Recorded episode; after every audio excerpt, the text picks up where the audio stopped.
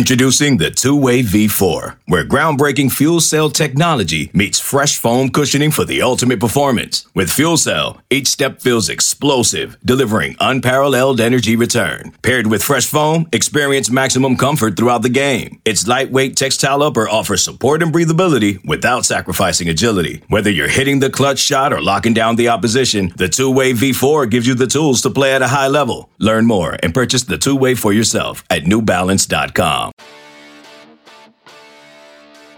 Welcome to another podcast from InsideCarolina.com, the independent voice of UNC Sports. Brought to you by JohnnyT-shirt.com, the go-to provider for all your Tar Heel gear. Welcome to the Inside Carolina podcast. I'm the host for this one, Jon Seiglie, joined by EJ Wilson and Mike Ingersoll. We are sponsored, as always, by Johnny T-shirt and JohnnyT-shirt.com here for our weekly In the Trenches podcast.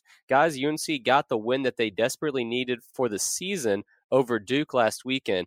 EJ, let's start with you and the defense, man. Talk about that final play because, you know, I think most Carolina fans seeing Duke have the ball first and goal – from the two yard line just you know figured there was no way that, that they were going to pull it out but the defense managed to make that play kind of walk us through what you were feeling and, and what you saw during that stand up. Well, uh, initially, of course, I was like, "Here we go again." Um, we're we're kind of letting things go, uh, getting kind of soft on them and letting them push the ball down the field. So I honestly was a little discouraged uh, right up until the point where uh, Chaz's hands touched the ball. And honestly, I think we're looking at a Carolina legend in the making. I mean, just just this guy's story about transitioning from quarterback and how he kind of struggled early on in the season, and now looking into the at the player that he's blossoming into. I mean, he looked way more confident in his assignment Saturday. Uh, he, he was blitzing hard. He was tackling hard. I mean, he was just out there running around, making plays and having fun. And I think that play was no different. I mean, th- that's the type of stuff that you want to see. Um, of course, me being a Seahawks fan, I was kind of on the wrong end of a very similar play uh, in the Super Bowl a couple of years. So I, I, I was just excited to uh, to see that play, and I think that this is something that we really can build upon. Um, it, it kind of I, I, wish that it didn't that we didn't kind of what I call play around with these guys for this game um, during this game because I think that we had uh, a lot of opportunities to put them put them away in the game, but I'm glad that uh, we were able to stand up on the goal line and make that play. Uh, heck of a play by Chaz. And then, Mike, as far as the offense goes, they had a lot of success running the ball against Duke. So, can you break it down for us a little bit what you saw and what led to this success on the ground against the Blue Devils? It's the same thing that I've been talking about all year, and that's getting up to the second level on double teams. Um, Charlie Heck actually did a great job. Uh, I can't remember if it was Michael Carter or if it was Antonio Williams. I think it might have been Michael Carter. Um, snapped off a huge run, and it was the result of uh, Charlie Heck getting up on the second level and getting on getting on the linebacker. Um, if Charlie hadn't hadn't have thrown that block, and been on his assignment, then that run would have never sprang. I think it was coming off the goal line. Um, it might have been a third down run. It was it was it was a huge play in the game. It was it. Um, I believe we scored points on that drive. It was a it was a it was a momentum shifting play, um, and it was all because an offensive lineman got up on the second level. So I saw that much better throughout the, the course of the game, and I think that's why we had success in the run. Now, EJ, turning back to you real quick. In our preview podcast, I asked you about what Jay Bateman may have in store for the Duke rushing quarterback. And you said that really the defense didn't did not need to do anything differently. They just needed to actually follow through and finish their plays and keep on doing what they were doing. And they responded in a big way. As a player, if you are having that success in your system, what does that mean for you now, knowing that you have yet another big time rivalry game coming up this weekend? Being comfortable in the system is everything, and I will applaud these guys. Uh, somehow, some way, I think they might have listened to our podcast and kind of answered the call, but I'm glad they did. And you saw them play with the same intensity that they played against uh, Clemson, which kind of leads me to my next point. It's kind of disappointing that we're seeing our guys they have to get up for certain games uh, where our defense has really played lights out. Um, I think they had a really good game against Duke. That's an in-state rival right down the road, right in our own backyard. And of course, um, who wouldn't want to play well against the number one team in the nation? Uh, because I mean, of course, you know the NFL scouts are watching, and you know that's big implications not only uh, in the ACC standings, but in the rankings. So it was absolutely awesome to see those guys fly around. And from what I saw, I didn't see anything any differently. Um, I saw guys blitzing with intentionality. They were actually trying to make a play. I saw guys fitting off of each other. I saw some natural games in the pass rush, which kind of led to some of the sacks that we had. So the, this level in, of intensity, I know that we have a younger group. Uh, this is the first year in their system, but at, the, at this point in the season, I think all those excuses go out the window. And when you're seeing these guys kind of get comfortable in the system and there's more tape out there on us, now I think we're going to see some of those wrinkles that we kind of expected to see against Duke. Now I think we're going to see some creative alignments, uh, some creative angles on the blitz. We're going to see some guys. It's going to be the same blitz, but we're going to make it look different. So instead of sending a linebacker, maybe we send a corner or a safety or something like that. So I definitely think that it's good that we we're doing that because we do need to change it up uh, right here in the home stretch of the season, and uh, it's even better uh, that the guys seem to take hold in the system. I mean, you saw Chaz making plays not only in the running against the run, but also as the, in the pass. So you just see the confidence in his coverage. You see him out there talking. Uh, my guy Dominique Ross, he stepped up and he made a couple plays. So and and I think that was really one of the key things. Someone else came through and started to make plays. They fed off the energy of the crowd. They fed off the energy of the plays that their defensive teammates were making, and uh, it, it, was just a great all around defensive game. So going into uh, going into the rest of this season, especially going into a game this Saturday, which uh, is a very beatable opponent, but uh, we we know how we go back and forth with UVA over the years. So I think if we can put together a defensive performance with the same intensity uh, that we did this past Saturday, I think we'll like the outcome. Yeah, Mike, EJ, I'll tell you what, I, I tweeted that out during the game, watching Jeremiah Gemmel uh, blitz. Jeremiah Gemmel blitzes with a purpose, and so does uh, so, so does Chaz Surratt. So I, I can 100% corroborate that observation.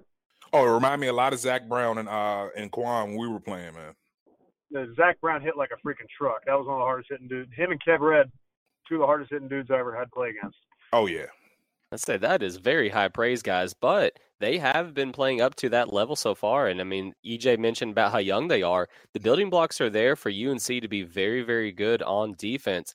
As far as the offense goes, Mike, we talked about it a little bit earlier about how UNC had success running the ball.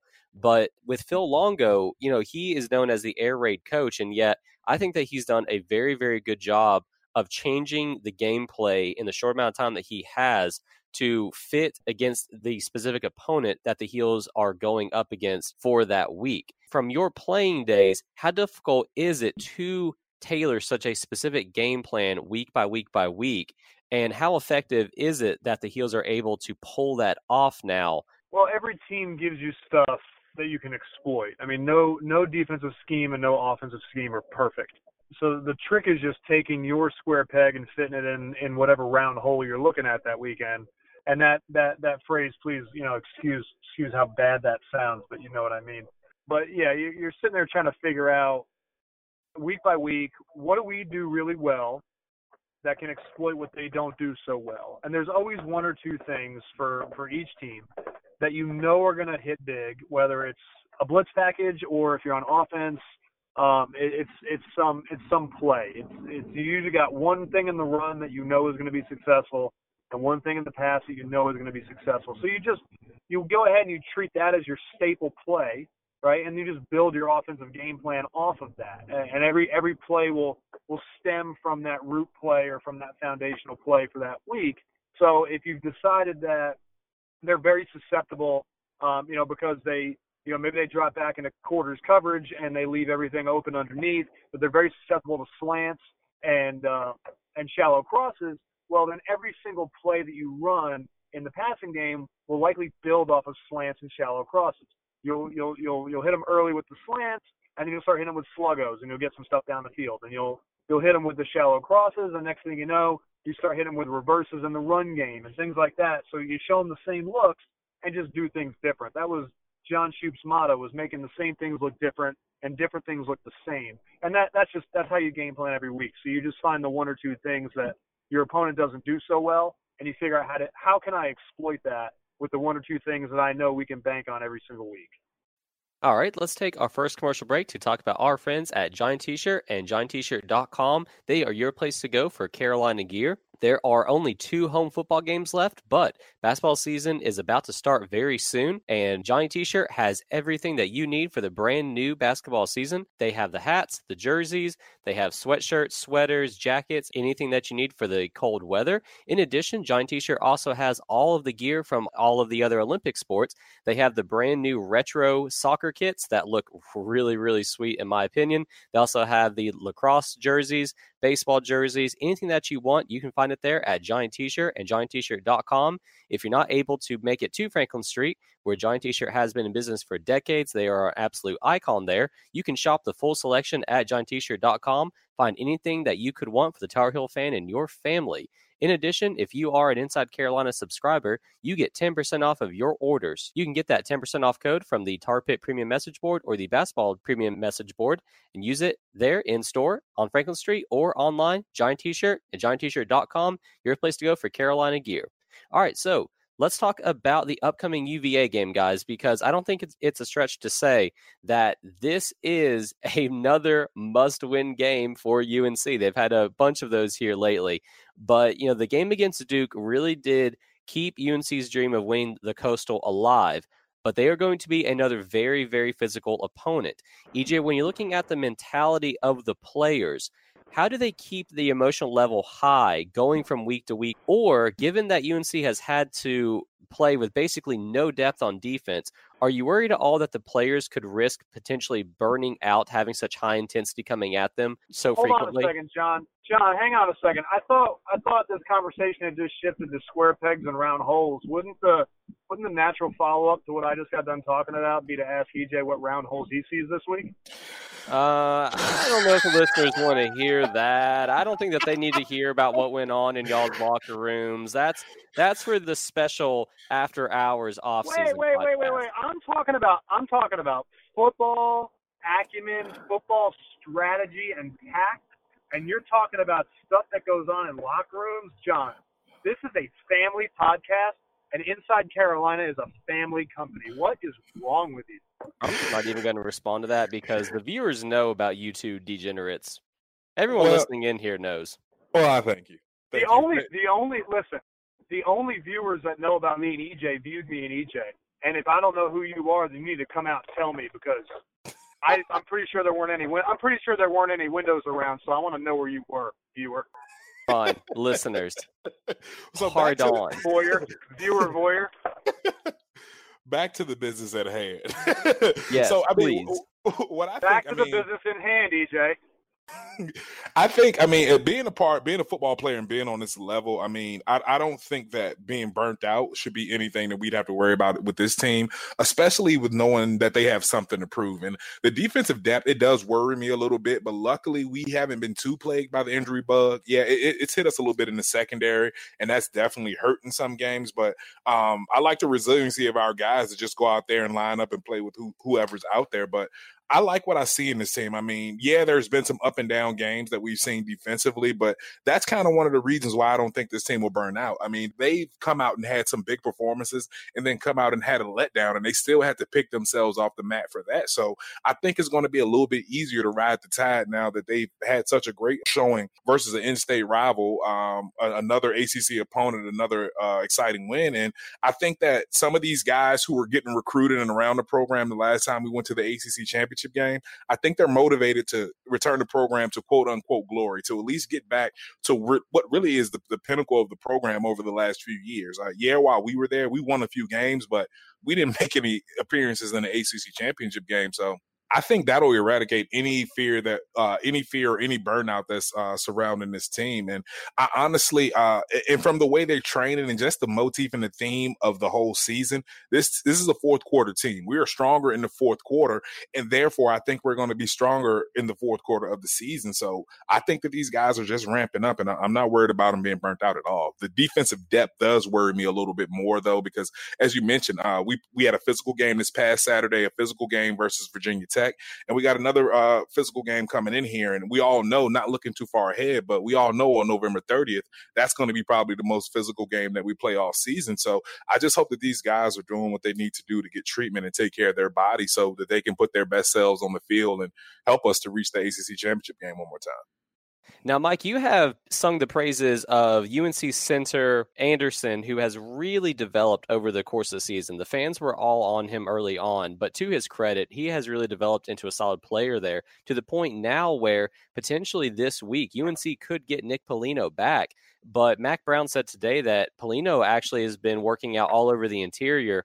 We talked with Greg Barnes and Gregory Hall on Monday, and uh, they made the point that they actually could use Polino at guard. So when you're looking at the offense right now, how big of a deal is it that they could potentially just rely on Anderson to hold down that center spot, but get back someone of Polino's caliber to provide depth elsewhere along the offensive line? Yeah, you're right. Brian Anderson has done a phenomenal job this year in terms of his improvement. And it's exactly what I was hoping to see out of him because early on in the year, you're right. He caught a lot of flack and had some struggles. But I had a feeling that with game reps, he was the kind of guy that was going to get a lot better with that. And that's what happened. And I, I thought against Virginia Tech, he may have taken a step back, but you know, sometimes that's just because you're playing against competition of doing things you haven't seen yet. You know, you gotta understand, Brian Anderson and even these other guys, with the exception of Charlie Heck, these other guys that haven't played a lot, you know, they're seeing most stuff for the first time every week. So certain moves, counter moves, primary pass rush moves, um, players, uh, in, you know, in terms of technique in the run game and actually implementing technique you practice during the week and implementing that in the game in real time. That stuff is happening for the first time ever. He's seeing cover zero all out blitzes for the first time he's ever seen them. He's seeing green dogs for the first time ever. He's seeing some of these some of these these frog twists on the inside for the first time ever. And what he's done is he's learned from it all and he has improved a lot. So I think I think leaving him in there is a perfectly viable option. And frankly, at this point, it's what I would do. I would leave him in because Sam has gotten used to taking snaps from him. Brian has gotten used play, used to playing center. You don't want to force him over to play the guard spot and, and, and get him back get him back to swimming, or even worse, take his job away from him and affect his confidence. When you could just as easily plug Polino in at one of the guard spots, and now you've got an experienced guy in Polino playing playing at one of those guard spots You've got a guy who's been improving every week at center who's earned the right to be on the field. And you've got other guys on the interior that have also earned the right to be on the field, but now have experience in the event that Nick gets hurt again or if Nick can't go come game time. You can plug them in and you can you can play and you can feel confident in the group you have out there. Now, one thing I would caution against is creating some type of rotation. I would not have some haphazard rotation in there between Polino and the interior guys the three guys on the inside that you're going to go with, you got to stick with them, and you got to stick with that core that core five man unit for the whole the whole the whole game. So the guys you've been going with in practice this week, the guys have been practicing next to each other and preparing next to each other. They're the ones that we need to roll out on Saturday because that combination, whatever it is right now, is better than some rotation, especially if we're going to be rotating inside guys. All right, let's take our final commercial break. And when we get back, we'll wrap up the discussion about UVA. So stay tuned. We'll be right back after this. This episode is brought to you by Progressive Insurance. Whether you love true crime or comedy, celebrity interviews or news, you call the shots on what's in your podcast queue. And guess what? Now you can call them on your auto insurance too with the Name Your Price tool from Progressive. It works just the way it sounds. You tell Progressive how much you want to pay for car insurance, and they'll show you coverage options that fit your budget. Get your quote today at progressive.com to join the over 28 million drivers who trust Progressive. Progressive Casualty Insurance Company and Affiliates. Price and coverage match limited by state law. Okay, picture this. It's Friday afternoon when a thought hits you. I can spend another weekend doing the same old whatever, or I can hop into my all new Hyundai Santa Fe and hit the road. With available HTRAC, all wheel drive, and three row seating, my whole family can head deep into the wild Conquer the weekend in the all-new Hyundai Santa Fe. Visit HyundaiUSA.com or call 562 for more details. Hyundai, there's joy in every journey. And we are back with the Inside Carolina podcast. Jon Seiglie here with EJ Wilson and Mike Ingersoll. EJ, UNC's defense has been led primarily, I feel like, by Jason Strowbridge and Aaron Crawford, who have just been absolute beasts on the interior. Against UVA, they are going to have to have big games again, going up against yet another rushing quarterback. How can those two guys continue to have the success that they have enjoyed so far in the season against the Cavaliers? I think they just have to play disciplined football. I mean, it's a reason why those guys are starters. It's a reason why those guys have been staples of our defense over these last few years. And I think with Coach Bateman's leadership, uh, I definitely think that they're gonna that they're going to continue to play at the level that they're playing. I mean, these guys have been the picture of consistency all season. Yeah, they may have had some games that haven't been as good as others, but I, am sure if I were a coach and I were to go to grade these guys, these guys would be probably two of the highest grade outs on the defensive side of the ball. I mean, we noticed the game that we didn't have Strowbridge in there, how it really affected us against the run and the difference that it made once he was able to step back on the field. And I mean, uh, Crawford, he, he, he was the pass rush leader, uh, our sack leader for the beginning of the season. And that that's not something you really expect from uh, one of your interior guys and a guy that's known for being a run stuffer. So I fully expect these guys to elevate the level of uh, ele- elevate the level of their game. I mean, this is their victory lap, so I'm sure they want to go out on a really high note. Those guys have NFL aspirations, and I'm sure that uh, if I had a chance to talk to them, I would tell them that the scouts are looking at how you finish strong. Uh, they don't want you to finish the season strong, but I know these guys aren't really thinking about the NFL or anything like that because they're focused on the task at hand. So I fully trust that these guys are going to go and take care of their body. They're going to go watch the proper film, and they're they're still working on their technique. Uh, uh, they're still at practice doing the same things that they've been doing since their freshman year, which is working hands, working their steps, reading their keys. And by this point in the season, uh, you kind of get into a groove where everything is kind of second nature.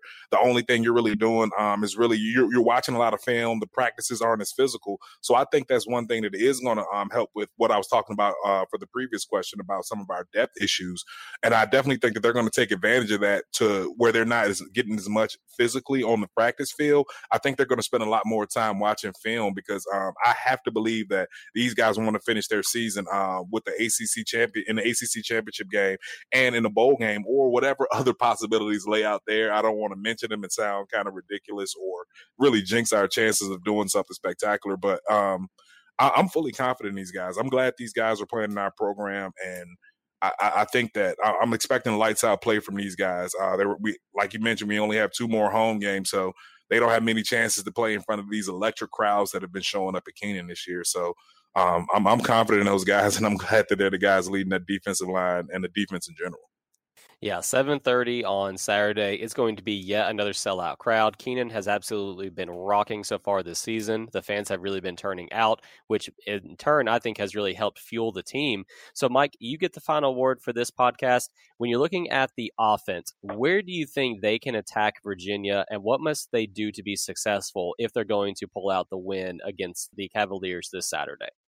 Uh, we're going to have to protect the football and minimize turnovers first and foremost. Sam had two more interceptions last week, and whether they were his fault or not, you know that's that's that's the number one thing we're going to have to do to beat Virginia. We're going to have to have no turnovers and win the turnover battle. Now, the other thing we need to do also falls on Sam's shoulders. and He's got to start getting a clock. I've been talking about this all year long, but he has no clock in his head. He hangs on to the ball far too long, and unfortunately, we don't have our interior three. Though they're getting better and they're improving they struggle against good pass rushes and they struggle against good scheming on the inside, so good twist games and things like that, um, which gets pressure on, on the quarterback. And if we can't protect Sam and keep guys from coming up the middle, um, we're going to be in trouble because Sam does want to hold that ball. Sam wants to run around and make plays, um, and he and we're, we're going to run the risk of a lot of big losses in yardage. We're going to run the risk of turnovers. We're going to run the risk of hurting of, of getting him hurt if we can't protect him. So the first thing we got to do is we have to protect the football. And the second thing we got to do is protect the guy who throws the football. Um, if we can do those two things and minimize pressure on Sam and eliminate turnovers, I think Carolina wins this game. You, you throw in or sprinkle in a little bit of inside run, so you know stuff between the tackles. Um, if we can snap off a couple of big runs again, like we did against Duke, and, and make make the run game kind of dictate how that game's going to go uh, positively in our favor. If we can do that, then I think we're gonna I think we'll win this game. Virginia is extremely beatable. When I saw them against Florida State early in the year, uh, I was very unimpressed. I remember the first time I played Florida State in 2009. Granted, it was a loss, um, but if folks remember, for three quarters of that game, it was a it was it was an absolute drubbing of Florida State in Bobby Bowden's last year.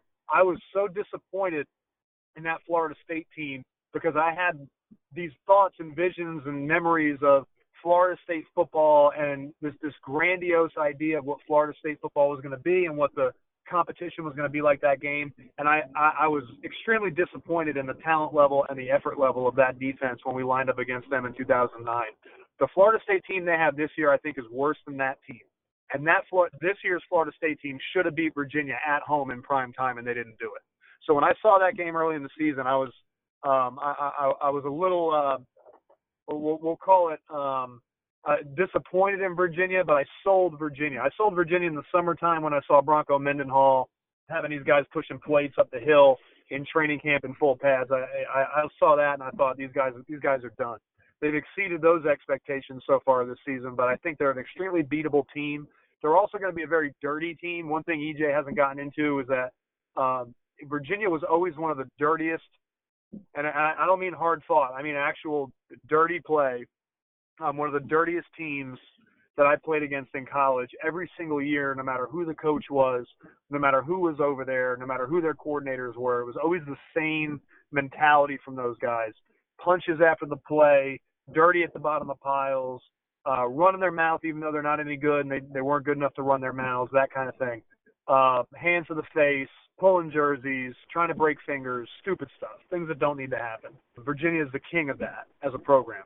That's a whole other that, that that that adds an extra layer to the urgency to keep Sam safe, to protect him, and to protect the football. And if we can minimize the amount of time that Virginia's on the field and has the ball offensively, Carolina's got a really good shot of winning this game. I'm really excited about it, and uh, and I think the fans should be too. All right, EJ, you get to respond to that on a scale from one to ten. How dirty were the Virginia teams that you went up against? Eleven. That's what I figured. And mm-hmm. then also, I want to ask you guys real quick one more kind of football related, but not specifically related to the play on the field. What do you guys think of the uniforms against Duke? Awesome. Absolutely awesome. Yeah, love, love yeah. Mike actually love shot me helmet. a text. Mike shot me a text saying how awesome are these helmets. So yeah, it, they, they they they look they look great. They don't need to be our stable uniform, but those helmets are sweet. I love the foot. I'd love to see a helmet with the Ramses head on the side. Oh God, that would be crazy. maybe we'll yep. see. UNC has had success with that heel helmet, so maybe they'll break it out again later on during the year. But guys, we'll go ahead and wrap it up for this one. Thanks a lot for talking to me, and we'll speak again next week. Thanks, Jon. All right. Thanks for listening to another podcast from InsideCarolina.com. Brought to you by JohnnyT-shirt.com. Where to go for your next Tar Heel gear purchase. Paramount Plus and the National Park Foundation present A Mountain of Zen. This Earth Week, you can live stream seven national parks for seven days on Paramount Plus. Paramount Plus, official streaming partner of the National Park Foundation.